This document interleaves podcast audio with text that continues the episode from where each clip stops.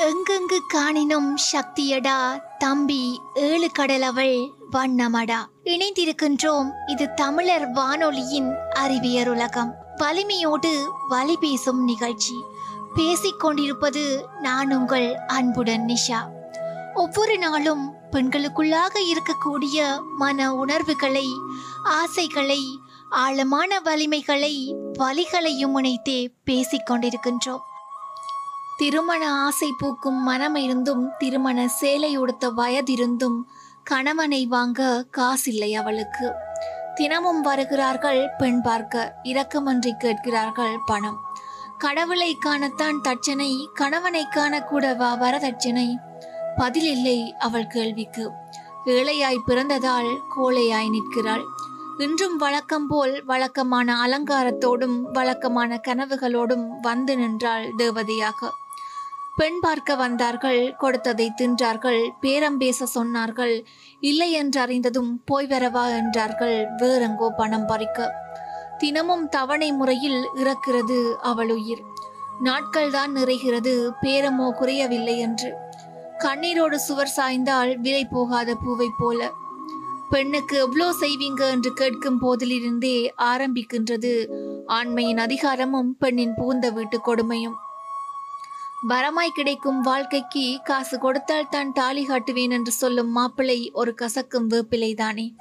இங்கு திருமணங்கள் லட்சத்தில் தான் நிச்சயிக்கப்படுகிறதே தவிர சொர்க்கத்தில் இல்ல.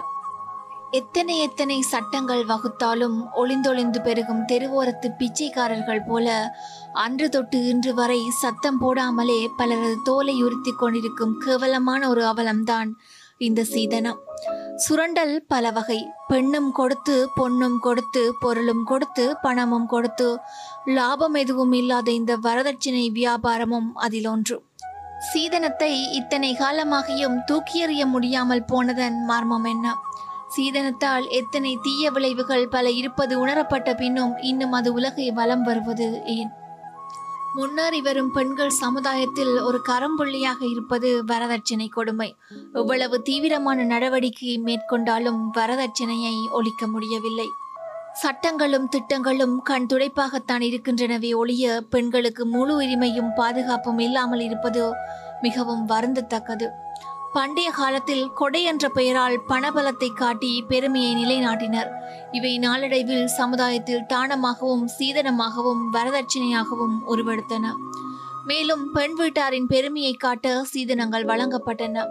மணமகனின் கல்வி நிலை உயர்ந்திருந்தால் செல்வ வீட்டு மணமகளின் பெற்றோர் அதற்கேற்ற வகையில் சீர்தந்து தன் பெருமையை காட்டிக்கொள்வது இன்றும் நடந்து வருகின்ற உண்மையாகும். ஏனென்ற கேள்வி எழாதவரை எதற்கும் விடிவில்லை பெண் சமுதாயமும் அவ்வாறே. ஏனென்ற கேள்வி எழுப்பாமல் எதிர்க்கும் தலையாட்டி வீட்டிற்குள்ளே சிறைப்பட்டு அச்சம் மடம் நாணம் என்ற கடிவாளமிட்ட வாழ்க்கையால் வரன்முறையில் வாழ்ந்து வந்ததினால்தான் பெண் சமுதாயம் முன்னேறாமைக்கும் வரதட்சணை கொடுமைக்கும் காரணமாக இருந்தது.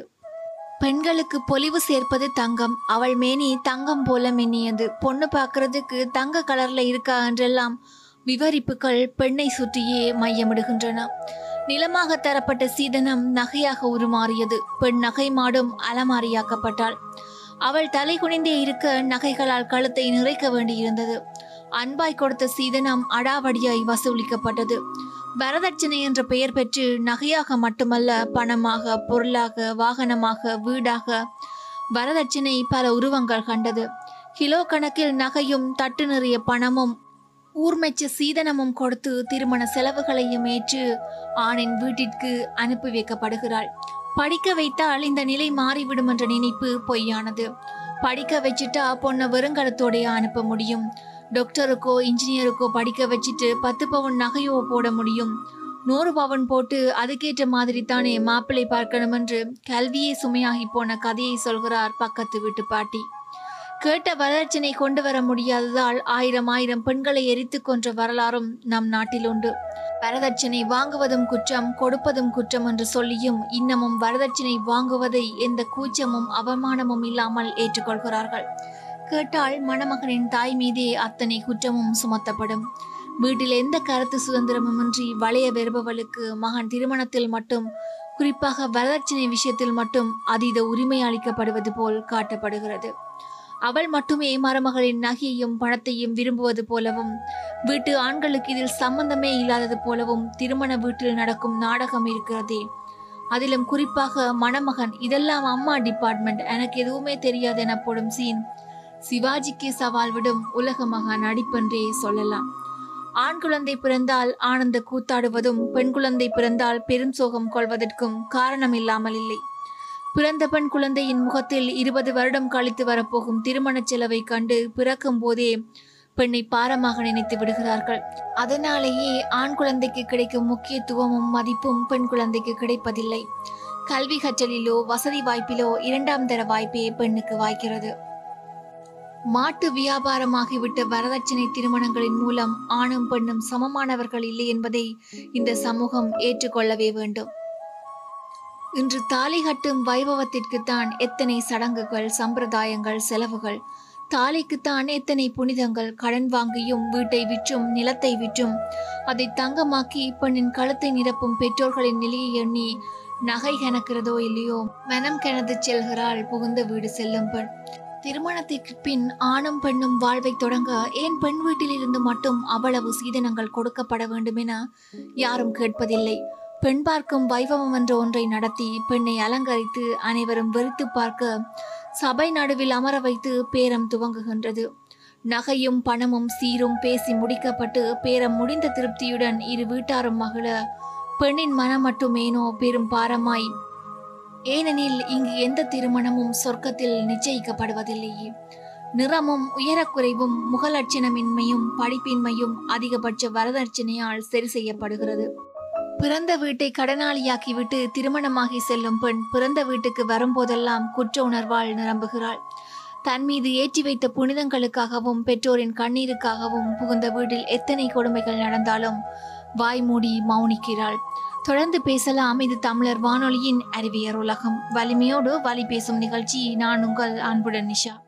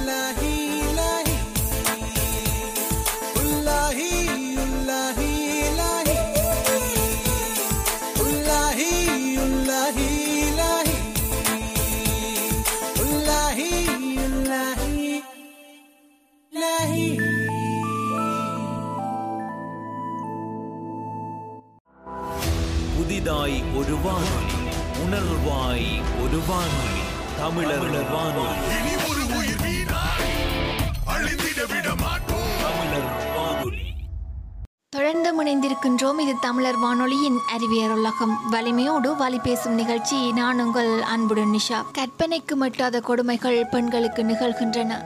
திருமணத்தில் பேசிய நகை போடாததால் இருபத்தி மூன்று ஆண்டுகளாக அம்மா வீட்டிற்கு போகவே அனுமதி இல்லை என்கின்றாள் தோழியொருத்தி. வரதட்சணை கொடுக்க வழி இல்லாததால் பிறந்த வீட்டிற்கு திருப்பி அனுப்பப்பட்ட பெண்கள் ஏராளம். ஏச்சும் பேச்சும் வாங்கிக் கொண்டு அடிமை வாழ்க்கை வாழ்வோராகத்தான் இருக்கிறார்கள். திருமண வாழ்வே காணல் நீராக நாற்பது வயது வரை முதிர்கன்னியாக வாழும் பல பெண்களையும் காண கிடைக்கிறது.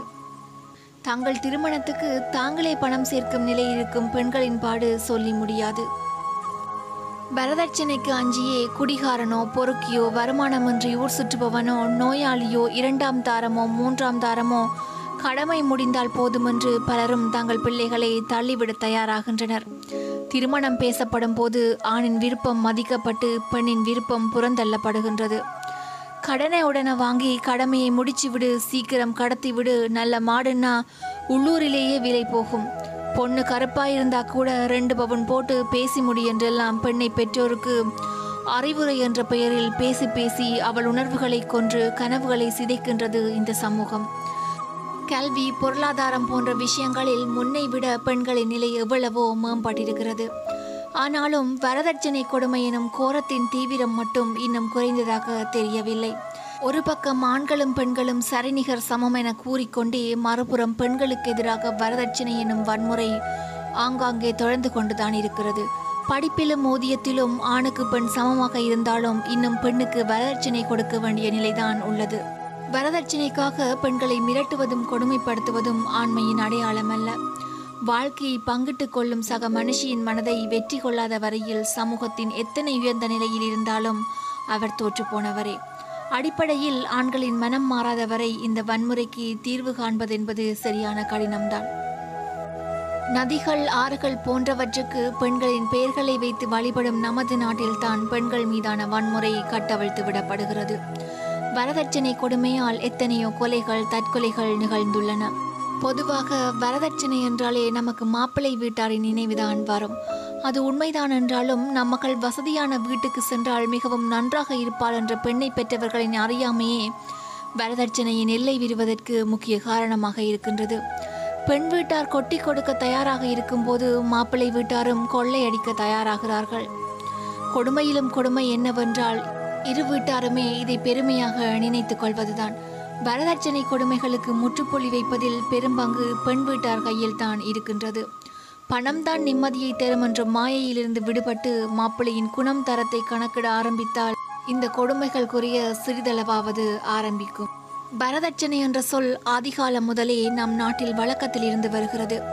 அதன் வளர்ச்சி என்பது நம் கலாச்சாரத்தை விட பண்பாட்டை விட வேகமாக வளர்ந்து அழிக்க முடியாத ஒன்றாக வியாபித்து விட்டது. இந்த வரதட்சணை என்ற பழக்கம் எப்படி தோன்றியது என்பது இன்று வரை ஒரு புரியாத புதிராகவே இருக்கிறது. இதற்கு பல்வேறு வகையான கருத்துக்களும் விமர்சனங்களும் உண்டு.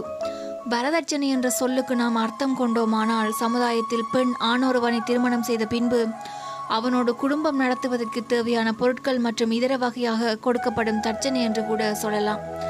நம் நாட்டில் பழங்காலங்களில் பெண்ணை திருமணம் செய்து கொள்ள இருக்குமான் தன்னாளி என்ற பொன்னையோ பொருளையோ பொண்ணுக்கு தட்சணையாக கொடுத்து திருமணம் செய்யும் வழக்கம் இருந்து வந்தது.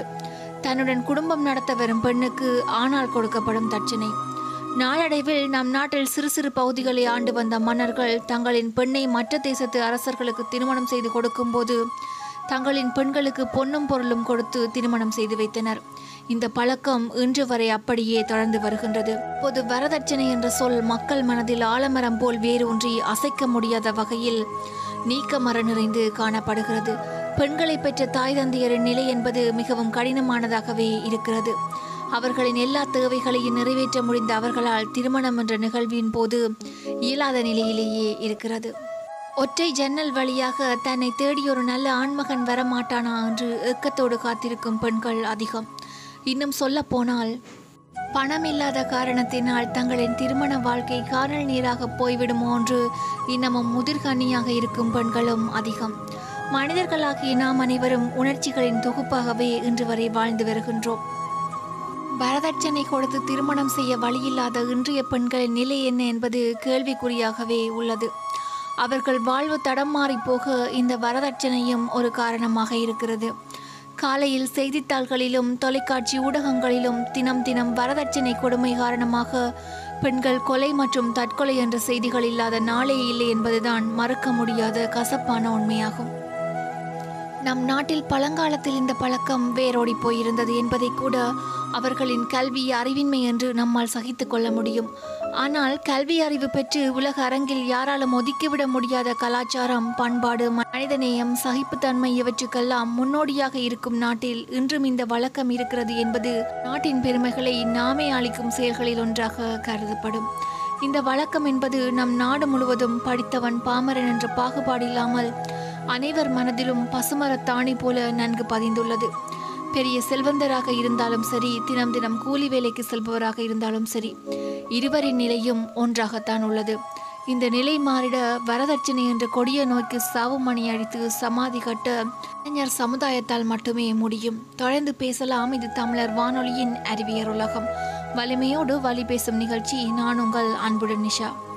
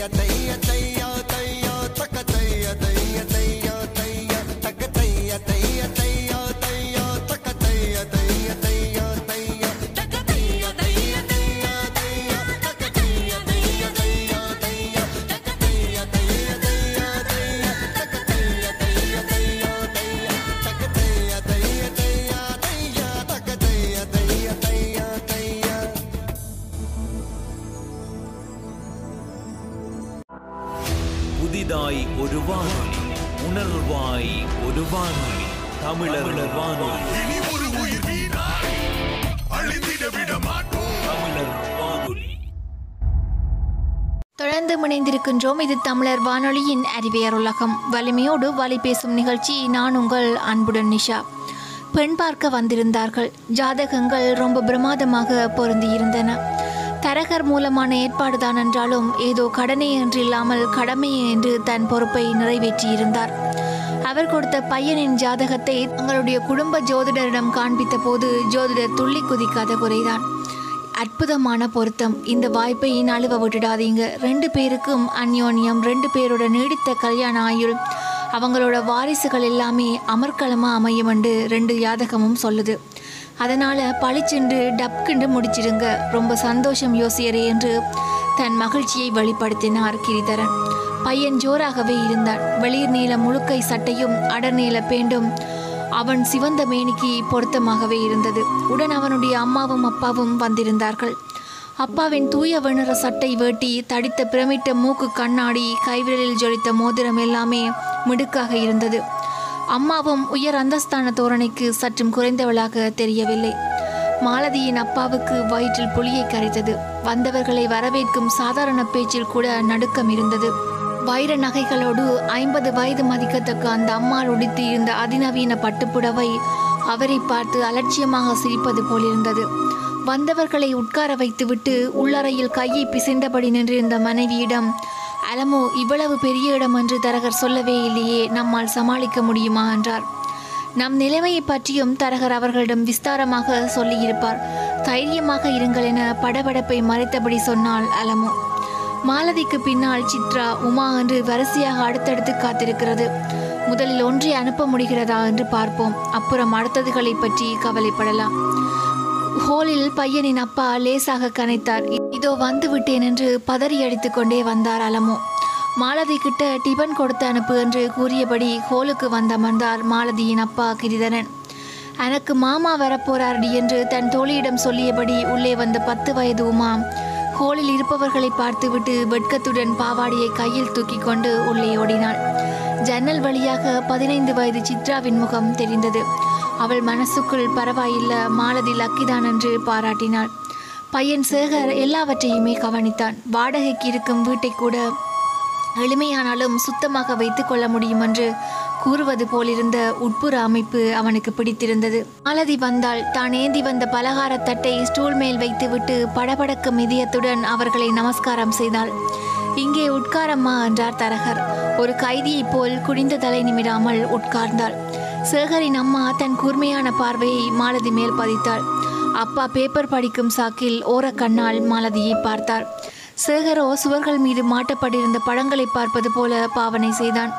வைர மூக்குத்தி போட வேண்டி இருக்குமே என்று மூக்கு குத்தாமலே விட்டு விட்டீர்களா என்று சேகரின் அம்மா திடுதிப்பென்று கேட்டாள். மூக்குத்தி குத்துறது இப்ப ஃபேஷனே இல்லை என்று கூறி கிருதனை தற்காலிகமாக காப்பாற்றினார். தரகர் உண்மைதான் அது அவசியமில்லை தான் என்றாள் அம்மாள். டிபன் எடுத்துக்கோங்க மாலதியின் அம்மா உள்ளிருந்து சற்று எட்டு பார்த்து உபசரித்தாள். சம்பிரதாயங்கள் லௌகீக விஷயம் தரகர் ஆரம்பித்தார். அதற்கு முன் பையனுக்கும் பெண்ணுக்கும் ஒருவரை ஒருவர் பிடித்திருக்கிறதா என்று தெரிய வேண்டுமே. என்று அப்பா சேகரை பார்த்து கேட்டார். என்னடா பிடித்திருக்கிறதா? என்று. அவன் வெட்கத்துடன் சிரித்தபடி தன் சம்மதத்தை சொன்னான். மாலதி போன்ற அழகி அவனுக்கு கிடைக்க வேண்டும். தன் எக்ஸிகியூட்டிவ் பதவிக்கு அழகான மனைவி கிடைத்தால் பெரிய சொசைட்டியில் எப்பேற்பட்ட மரியாதை என்று நினைத்து கொண்டான். அப்புறம் என்ன? தரகர் அம்மாளை பார்த்தார். அம்மாள் கொஞ்சமும் தயங்காமல் தன் டிமாண்டுகளை சொன்னாள். வரதட்சணை ஐம்பதாயிரம். வைரத்தோடு மூக்கு குத்தாவிட்டால் பரவாயில்லை. எவர்சில்லல் பாத்திரங்கள் பத்தாயிரம் ரூபாய்க்கு வெள்ளி பாத்திரங்கள் மொத்தமாக இரண்டு கிலோ வைத்தால் போதும். கல்யாண சாப்பாடு அமர்க்களமாக இருக்க வேண்டும். கல்யாணம் பண்ணும் சத்திரம் சுமாராக வேணும் இருக்க வேணும். எங்கள் பக்கம் இருநூறு பேராவது வருவார்கள். மறந்து விட்டேனே.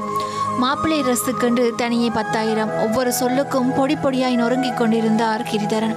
மனைவியின் நகைகளின் மதிப்பு ஊரில் உள்ள நாலு கோட்டை வரப்பாடு நிலத்தின் விலை நண்பர்கள் கொடுக்கக்கூடிய கடன் எல்லாவற்றையும் கூட்டி பார்த்தார். பிறகு சொன்னார் வந்து பண்ணிடலாமே எல்லாம் பண்ணிவிடலாம் ஒரு நிமிஷம் உள்ளே போனார். அலமு என்று பதறினார். கொஞ்சம் இருந்தால் அழுது விடுவார் போலிருந்தது. சரி என்று சொல்லுங்கள் பெரியவரன் போனால் வராது. அடுத்ததுகளுக்கு பகவான் ஏதாவது வழி விடுவான். அலமுவின் கண்களிலும் நீர் தழும்பிவிட்டது.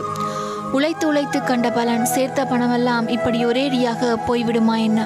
எப்படி பார்த்தாலும் குறையுமே வரதட்சணை பணத்தை மட்டும் கல்யாணத்துக்கு அப்புறம் தருவதாக சொல்லி பாருங்களேன். என்னவோ இரண்டு பேருக்கும் பேரம் பேசுவோம் குறைப்போம் கெஞ்சுவோம் என்று தோன்றவே இல்லை. அடுத்ததுகளுக்கு பண்ணும்போது தோன்றுமோ என்னவோ? அனுபவம் தானே அறிவு. கிருதரன் திரும்பி வந்தார். பிரச்சனையின் பாதியை இப்போது தருகிறேன். மீதியை கல்யாணத்துக்கு பிறகு தருகிறேன் என்று அவர் கெஞ்சுவதை பார்த்த மாலதிக்கு பொங்கி பொங்கி வந்தது. மூக்கு நுனி சிவந்து விட்டது. காது மடல்கள் சிவந்தன. தரகர் நிலைமையை புரிந்து கொண்டு நீ உள்ளே போமா என்றார். மாலதி எழுந்தாள். தன்னையே பார்த்து கொண்டிருந்த சேகரிடம் முகத்தாலே சைகை செய்தாள். பிறகு உள்ளே சென்றாள். அவள் எதற்காகவோ தன்னை அழைக்கிறாள். தன்னிடம் ஏதோ பேச விரும்புகிறாள் என்பதை புரிந்து கொண்டான். எக்ஸ்கியூஸ் மீ உங்களுக்கு ஆட்சேபனை இல்லை என்றால் நான் மாலதியோடு கொஞ்சம் தனியே பேசலாமா? என்று அனுமதி கேட்டான். ஓ தாராளமாய் என்று அனுமதி கொடுத்த கிரிதரன் கூடவே என்னவோ ஏதோ ஒன்று கலங்கவும் ஆரம்பித்தார். அரைவாசலில் நின்று சேகரின் வருகைக்காய் காத்திருந்த மாலதியை பார்த்து அவனுடைய அப்பா தப்பு கணக்கு போட்டார். பெண் வேற யாரையோ விரும்புறா போல இருக்கு. சேகரிடம் சொல்லி எங்கள் காதலில் குறுக்கிடாதீங்கன்னு சொல்ல போறான்னு அவங்க பேசிக்கொள்றாங்க சேகரின் அம்மா அலமு சித்ரா உமா யாருக்கும் ஒன்றுமே புரியவில்லை. தொடர்ந்து பேசலாம். இது தமிழர் வானொலியின் அறிவியர் உலகம். வலிமையோடு வழி பேசும் நிகழ்ச்சி. நான் உங்கள் அன்புடன் நிஷா.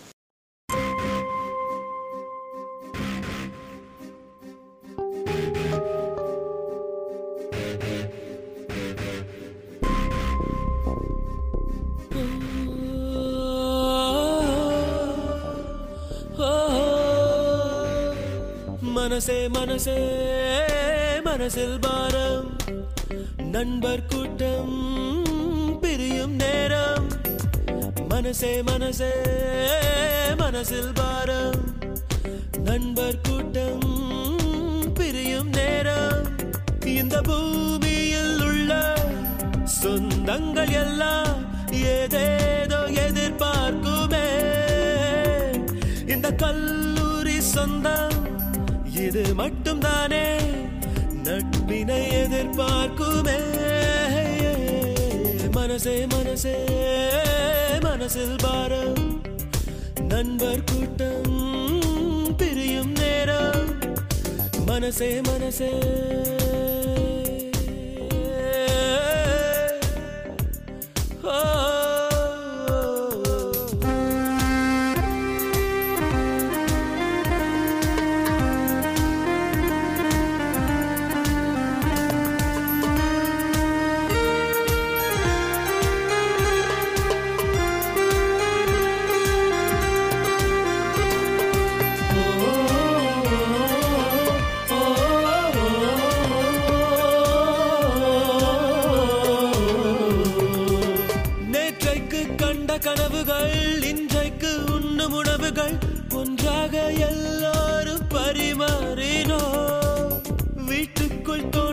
உலகமும் நட்புக்குள் மறந்து போகிறோம்.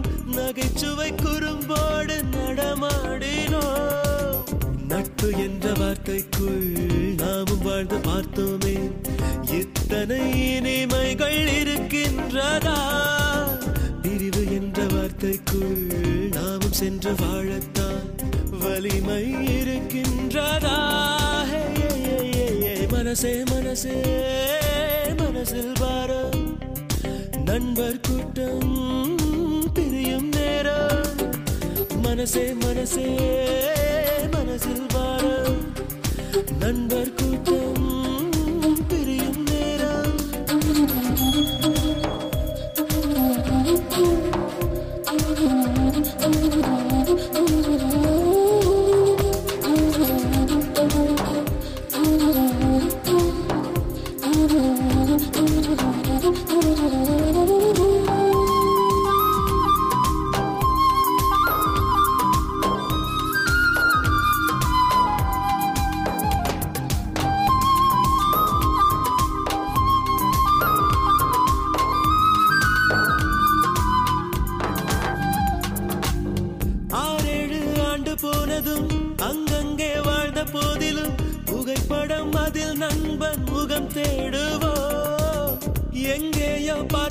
உலகம் என்றே தான் சொல்லும் நாள் வரும். குரலிலே அடையாளம் நாம் காணுவோம். சின்ன சின்ன சண்டைகள் சின்ன சின்ன லீலைகள் இன்றுடன் எல்லாமே முடிகின்றதே. சொல்ல வந்த காதல்கள் சொல்லிவிட்ட காதல்கள் சுமைகளின் சுமையானதே. மனசே மனசே மனசில் பாரம் நண்பர் கூட்டம் பிரியும் நேரம். மனசே மனசே மனசில் பாரம். நண்பர் கூட்டம் பிரியும் நேரம். இந்த பூமியில் உள்ள சொந்தங்கள் எல்லாம் ஏதேதோ எதிர்பார்க்குமே. இந்த கல்லூரி சொந்தம் இது மட்டும் தானே நட்பினை எதிர்பார்க்குமே.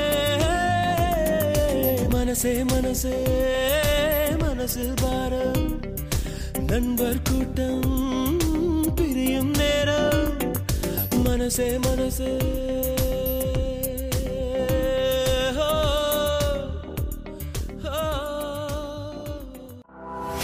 புதிதாய் ஒரு வானொலி உணர்வாய் ஒரு வானொலி தமிழர் வானொலி.